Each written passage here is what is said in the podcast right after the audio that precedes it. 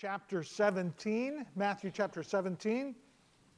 Let me, uh, I know that last week you looked at uh, 24 and 25. We're going to go back and pick up uh, what was going on in 17 up to that point. A couple of weeks ago, if you remember, uh, we were talking about the mounting opposition that Jesus was feeling from the Pharisees and the Sadducees and the scribes and the teachers of the law.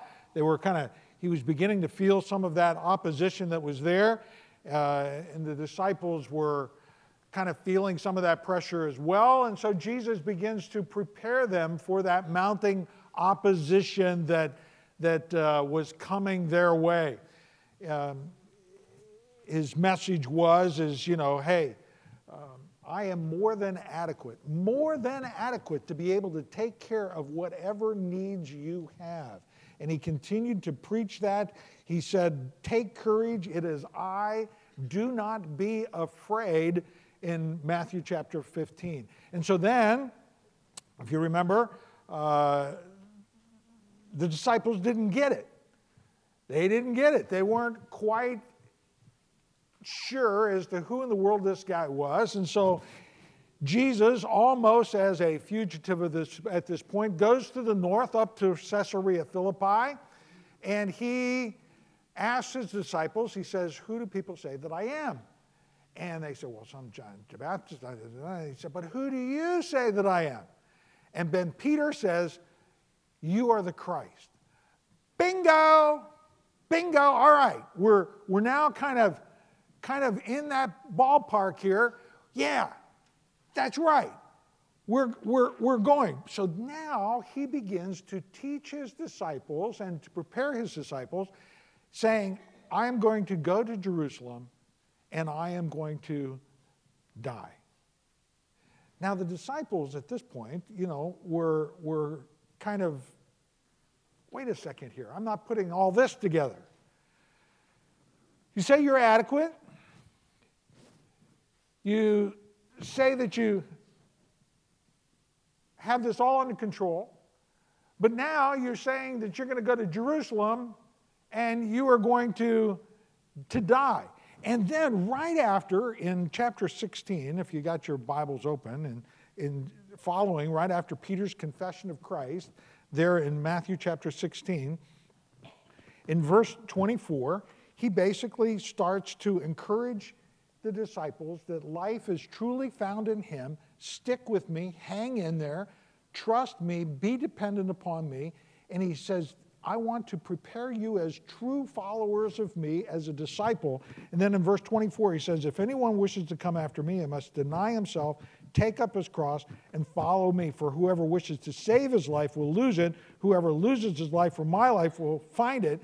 And the disciples at this point are saying, What? There's a self to deny, there's a cross to bear, there's a person to follow. Now the question is, is, is this guy really worthy to follow?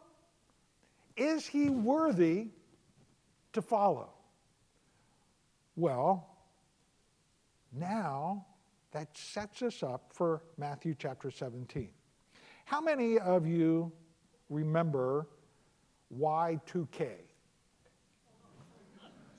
Huh? Yeah? We, uh, it was uh, used to describe that possible computer glitch that was supposed to happen in between 1999 and the year 2000.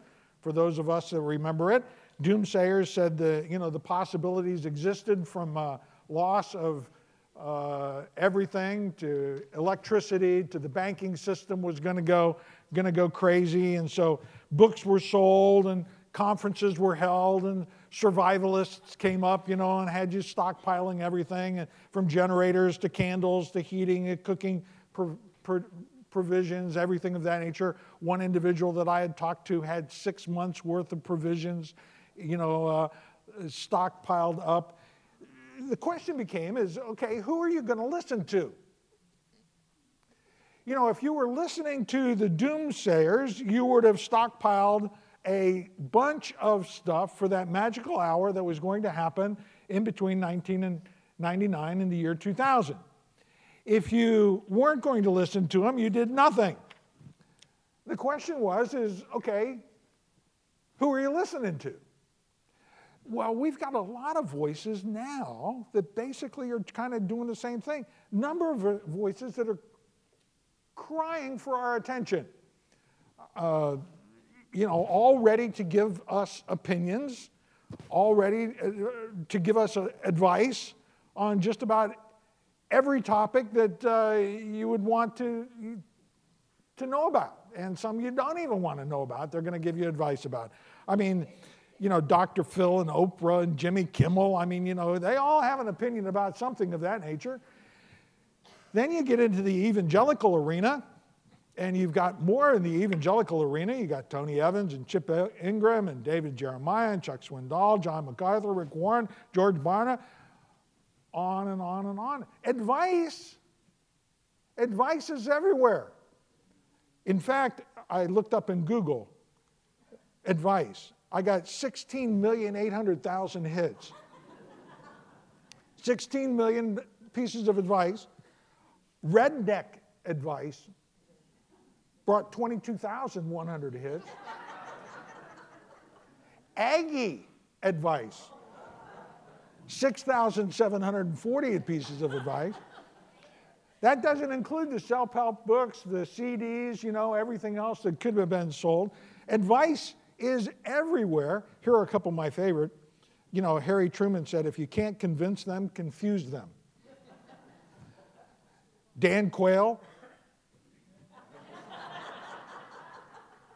If we don't succeed, we run the risk of failure.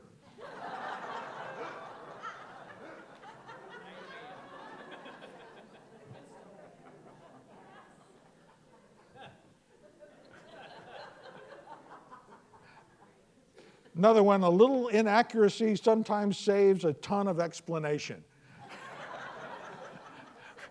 Amen. But the question is, is who are you listening to? Who are you listening to? Who's influencing your thinking? Who's influencing your behavior?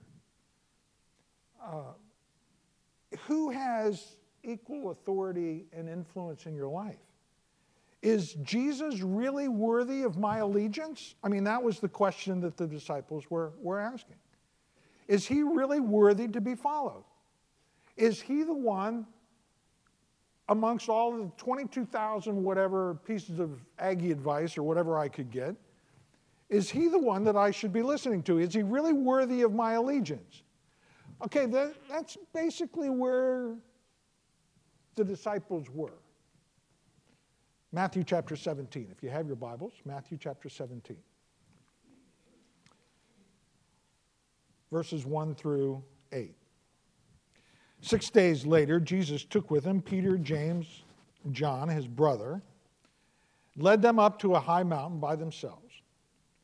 And he was transfigured before them, and his face shone like the sun, and his garments became as white as light.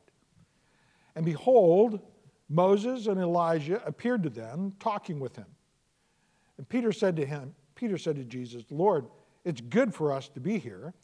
If you wish, I will make three tabernacles here one for you, one for Moses, one for Elijah. While he was still speaking, a bright cloud overshadowed them, and behold, a voice out of the cloud said, This is my beloved Son, with whom I am well pleased. Listen to him. When the disciples heard this, they fell down to the ground and were terrified. Jesus came to them and touched them and said, Get up, do not be afraid. What a moment. Get up, do not be afraid. And lifting up their eyes, they saw no one except Jesus himself alone. All right, transfiguration happens right after Peter's profession of, of who Jesus is in Caesarea Philippi. Who do people say that I am? Thou art the Christ. Whoa, Peter. Follow me, basically, is what he's saying. Jesus says, Follow me. I'm going to go to Jerusalem and die. Now the disciples are kind of going, Is this guy really worthy of our allegiance? Is he really worthy to be followed? Do I really want to listen to, to this guy? I, I've said who I think he is. I believe that he's the Christ, but is he worthy to be followed? Jesus basically said, hey, some of the qualifications here is you need to self to deny, a cross to bear, a person to follow. It says, follow me. So, with that floating around in Peter's mind, we come to verses 1 through 8, and I've divided this section into three sections. One, verses 1 through 3, Jesus is transfigured, verses 1 through 3. Peter speaks in verse 4, and then God intervenes in verses 5 through 8. The event really, at this point, has an awful lot to do with confirming Peter's confession of faith but also fulfilling Jesus' prediction as to what was going to happen in the future, and also convincing him that, hey, look, and despite his impending death, impending death and where he was going, despite all of that, he is worthy to be followed. We're going to come back to all of this here in just a second. Verses 1 through 3, though, look at, look at what it says. We see Jesus is transfigured. Six days later, Jesus took with him Peter, James, and John, his brother and they led him up on a high mountain by themselves. All right, so uh, six days later, now Mark says, uh, I mean, Luke says eight days, not, no real problem here if you count the day of and the day uh, back, so that would be first and eighth. so six, eight, depending upon how you, you, you count. They go up to a high mountain. They Scripture doesn't tell us what mountain that is. Tradition has it that it was Mount Tabor. However, Mount Tabor is south of where they were. You remember they were up in Caesarea Philippi, up close to Mount Hermon. So Mount Hermon rises 9,200 some odd feet above. So that is the closest high mountain to where they were. Uh, tradition has Tabor. Tabor is pretty far south. It only goes up to 1,900 feet.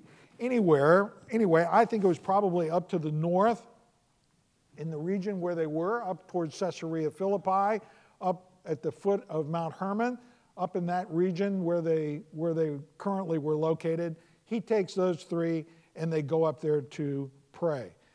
Verse 2 and, two and 3, we see the main event. Jesus is transfigured. Verse 2. And he was transfigured before them. Now, the word transfigured is the word that we get metamorphosis, metamorphosis, so he was changed. It doesn't mean that he was the same guy, just brighter. Which is kind of the way that we look at this. Eh, you know, that he was transfigured. He was the same guy. No, metamorphosis means that he was changed into another form.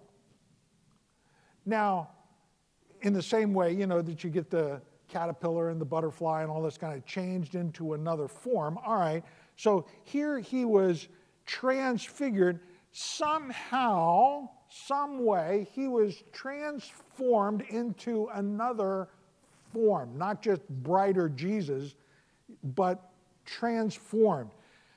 It, physically transformed into the radiance of his clothing. His clothes became white and gleaming, dazzling white, or white like light, or gleaming like lightning, is kind of the, the words that are used there to, to show that his clothing also somehow was transformed as well.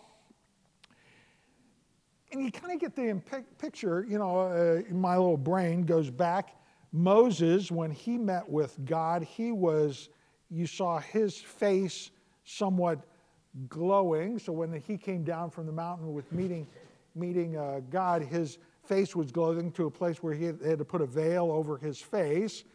All right, this is some, but this is greater than Moses.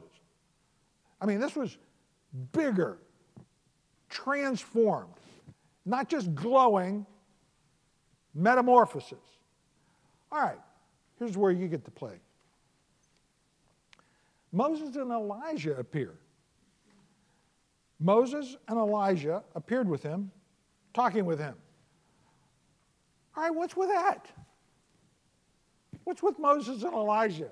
Scripture doesn't tell us, so this is one of those things where you kind of go, okay, Scripture doesn't, doesn't tell us. I've got my own little, little theory here that I'll uh, advance down the road. But uh, what, what's with this Moses and Elijah thing?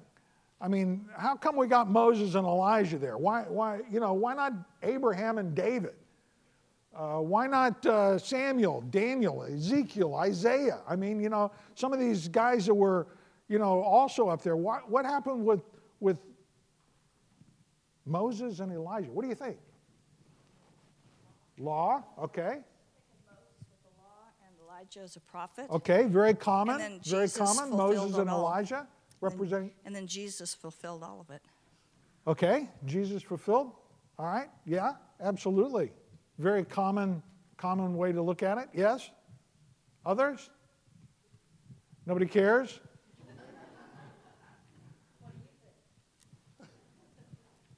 Elijah was uh, transported to heaven, and Moses was buried by God somewhere.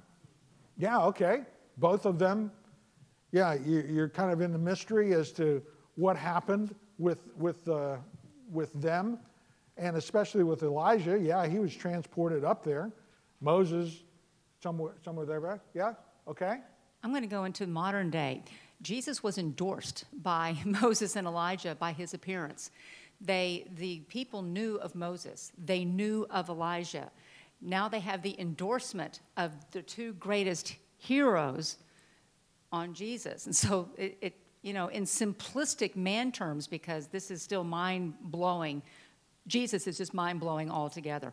But they have the endorsement of the people that they know existed and God's word was true. Not only God, but men who lived. Okay. Yeah, absolutely. Yeah, it would be like uh, uh, George Washington and Abraham Lincoln, you know, kind of endorsing somebody. You know, uh, yeah, okay, kind of the same same type of thing. Uh, whoa, yeah. And in fact, Peter, when he responds, kind of kind of alludes a little bit to that, doesn't he? Any, anybody else? You know, those are all great suggestions. Scripture doesn't tell us exactly as to why Moses and Elijah.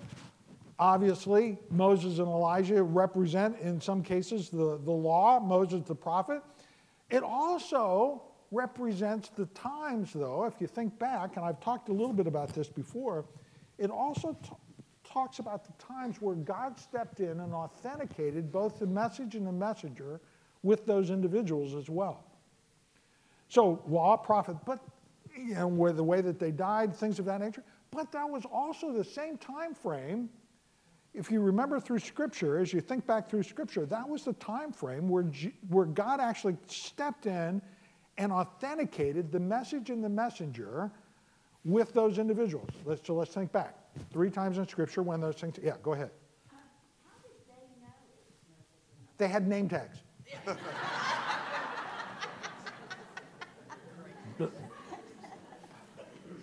That's the reason we need a name tag. Yeah.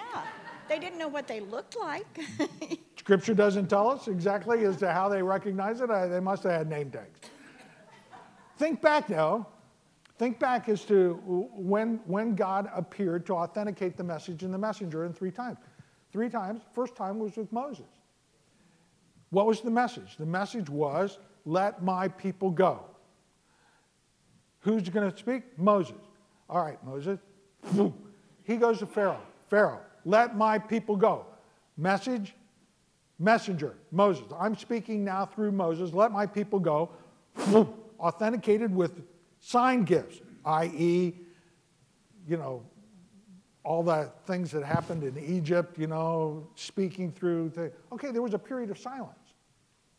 You see, in Scripture, there was a period of silence. When is the next time you see sign gifts authenticating the message and the messenger? Prophets, Elijah and the prophets. Elijah kind of representing what, what, what happened? Well, hey, Israel, what's the message? Hey, Israel, get your act together, or we are going to take you away into captivity. I am now speaking through the prophets. So we have the prophets now speaking. They were authenticated by sign gifts, miraculous signs and wonders, and things of that nature, which authenticated the message and the messenger. Israel, get your act together. We're going to take you away. they did marvelous things. Okay, Moses, silence. Elijah, prophets, silence. Jesus, yeah, Jesus and, and, the, and the disciples. What is it? I am the way, the truth, and the life. No one comes to the Father but through me. well, okay, so now on the mountain we have these three guys law, prophets. Also, though, we have you know all of the other things that are going on with these guys are the greatest. But these are the three times confirming message, messenger, God supernaturally stepping in and going, You listen to him. You go, Whoa, what a moment! What a moment. All right. And by the way, by the way, I think that Peter uh, thought about that. If you go, if you go over, and you don't have to go there. Let me just read it to you. Over in 2 Peter, if you remember, in chapter 1, 2 Peter, Peter, who was there, thinking about that, 2 Peter chapter 1, um, let me see. I didn't, the, the, the, but rebuked by the, the springs, uh, 2 Peter chapter 1. Chapter 1. Oh, yeah, there we go. For we did not follow cleverly devised tales when we made known to you the power and coming of our Lord Jesus Christ but we were eyewitnesses of his majesty. For when he received honor and glory from God the Father, such an utterance as this was made to him by the majestic glory This is my beloved Son with whom I am well pleased. Peter remembered that. He remembered that moment. And he goes, God stepped in here, God intervened,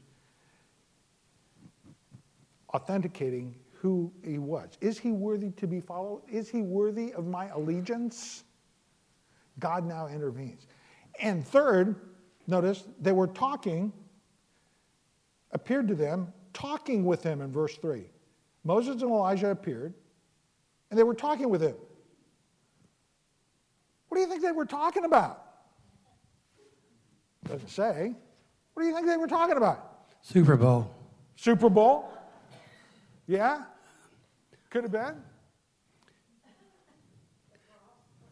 The cross, perhaps. Do we have a hint maybe that that was there? Probably, you know, because it, it says uh, uh, in, in Luke, it says they were talking about his departure, which the word there, departure, is a, is a form derivative of exodus.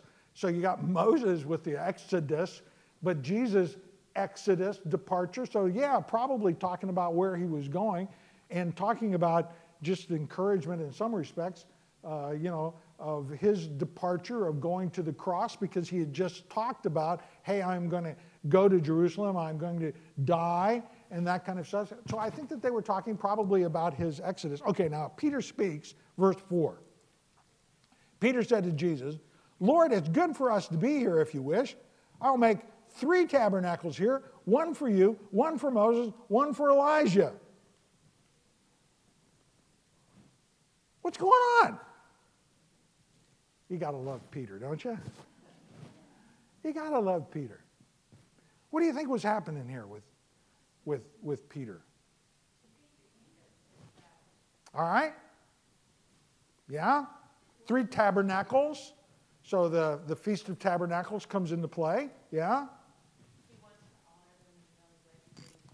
All right, wants to honor them any way that he really knows how. Okay. All right. Yeah, he's equating the three of them. Very important. Is that what you were going to say as well?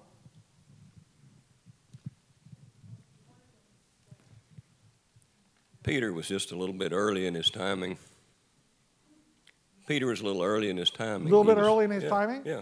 Wanted to, wanted to re- remember this event, wanted it to stay, the, stay, stay there in the, into the whole kingdom thing. Hey, I think that this is, this is the time. We're here. We've arrived type, type of thing.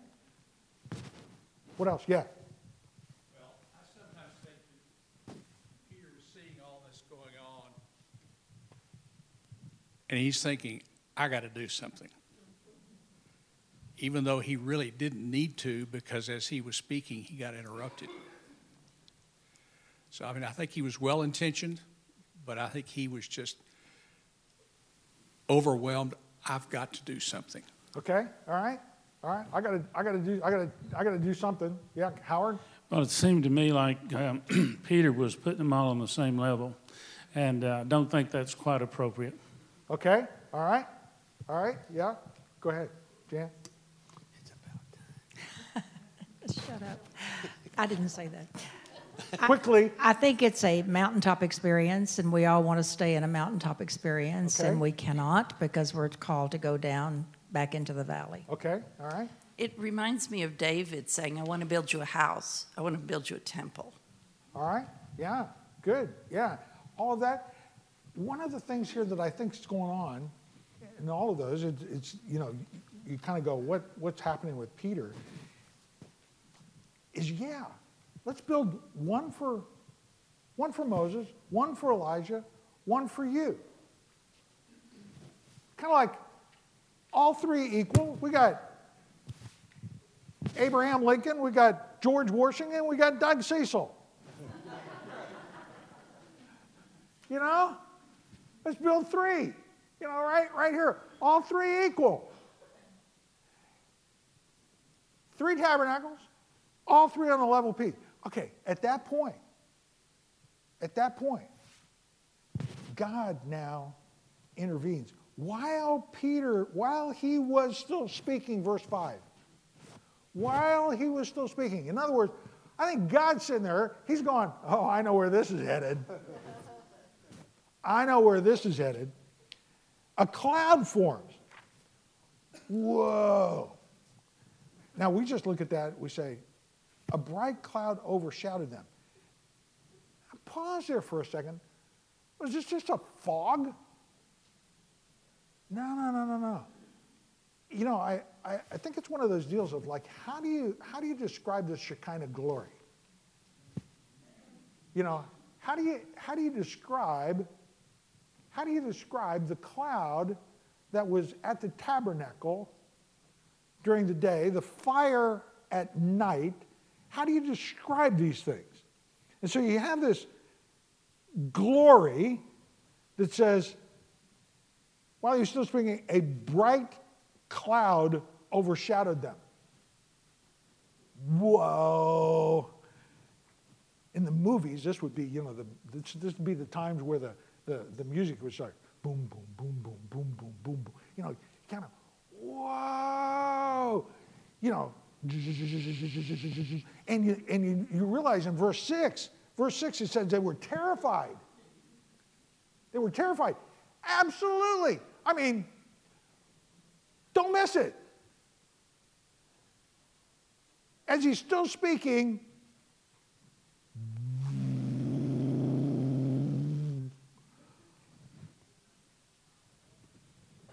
whoa! Now, what happens? And behold, a voice out of the cloud says, This is my beloved Son, with whom I am well pleased. Listen to him. Listen to him. Now, this is the second time that God's spoken, right? Remember, when was the first time that he spoke? Baptism. Yeah. And what, what did he say? What did he say at the baptism? He said, anybody remember? With whom I am well pleased. All right. So I think there, with the baptism, it was really designed to encourage Jesus. This is my beloved Son, in whom I am well pleased. Now he comes in, this is my beloved Son. You listen to him. Who do you think that one's for? Disciples. Who? You. Me. Us. This is my beloved Son. You listen to him. Who are you listening to? Who do you put on equal voice with Jesus? Oprah?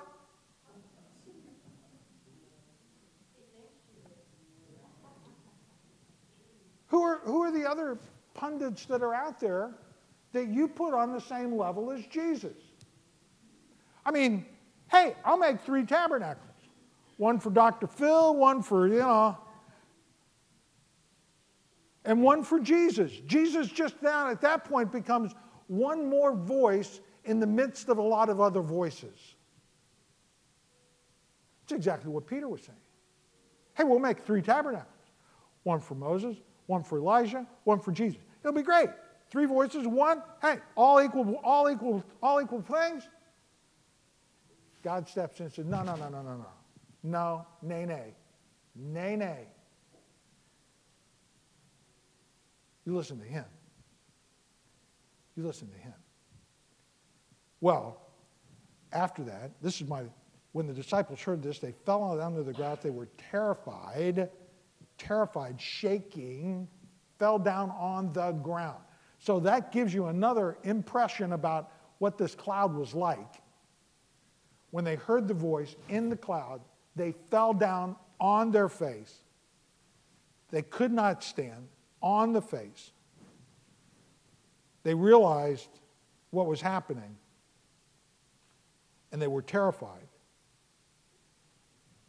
Verse 7 Jesus comes to them,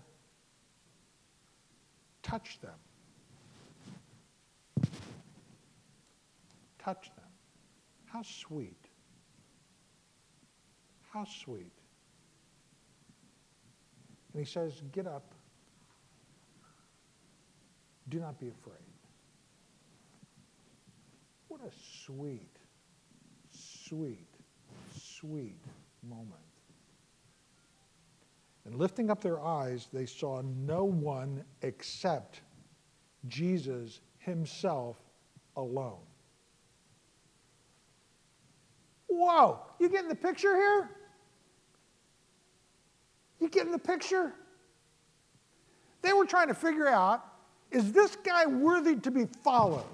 Is he worthy of my allegiance? Is he really the one? He says he's going to Jerusalem to die on my behalf.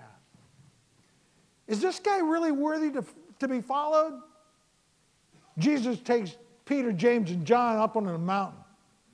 He is changed, transformed, different figure, not just radiant, different. Peter opens his mouth. Hey, this is cool. Let's make three, three tabernacles, all equal. God, nay, nay. This is my beloved son. You listen to him. And then, boom, Jesus is standing there alone.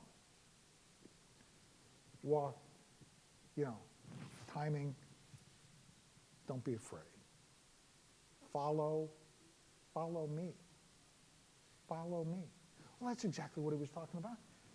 Deny yourself, take up your cross, follow me. Is he worthy to be followed? Absolutely. Should we be listening to him? Absolutely. Who are you listening to? Who are you listening to?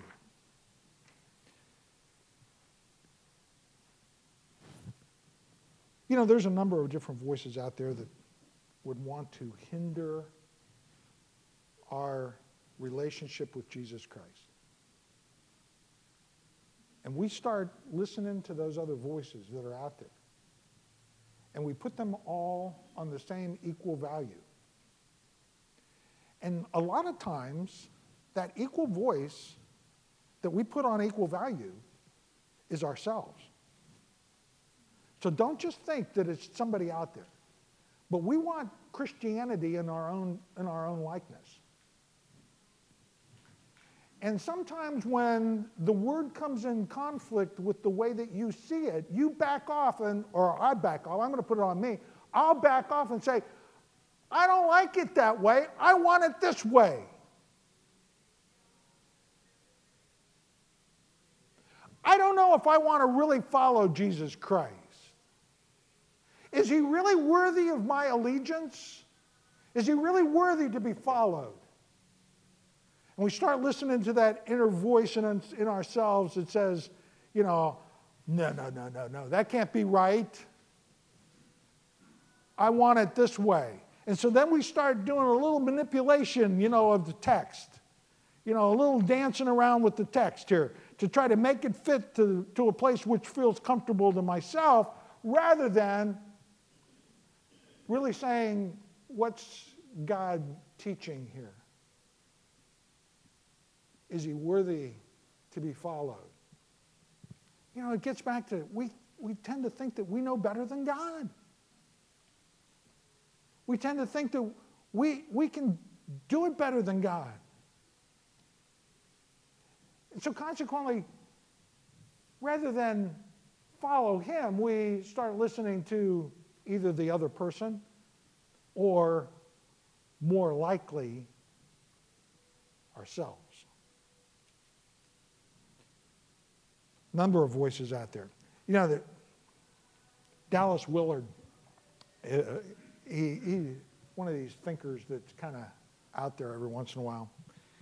But I, I, I, liked what he had to say in this one this one uh, thing. He said, you know, how do you how do you view how do you view Jesus? How do you view Jesus? Here he said, here's a profoundly this is a quote from Dallas Willard. Here is a profoundly significant fact. In our culture, among Christians and non-Christians alike, Jesus Christ is automatically disassociated from brilliance or intellectual capacity. Not one in a thousand will spontaneously think of him in conjunction with words such as well informed, brilliant, or smart. Far too often, he is regarded as hardly conscious, a mere icon, a wrath like semblance of a man fit for the role of a sacrificial lamb or alienated social critic, perhaps, but little more. Would you be able to trust your life to such a person? If this is how he seems to you, are you going to be inclined to become his student? You know, when Peter heard the words, at that point, he fell on his face, was terrified, and he realized who he was dealing with. And Jesus, in that sweet moment, comes over and says, Don't be afraid. Don't be afraid. Follow me. See, he's worthy to be followed. Listen to Jesus. How do you listen to Jesus? Through his word through His Word. Now you get back into the thing, all right, how often are you listening to Jesus? Are you merely talking the talk and not walking the walk? Are you really looking at Jesus and saying, Yeah, I want to listen? I want to listen. My heart is open for you to teach. My heart is open for you to, to change. My heart is open for you to deal with me at the deepest root level, to be able to change me, to be more conformed to the image of, of yourself. I want to listen. I want to, I want to dive into your word.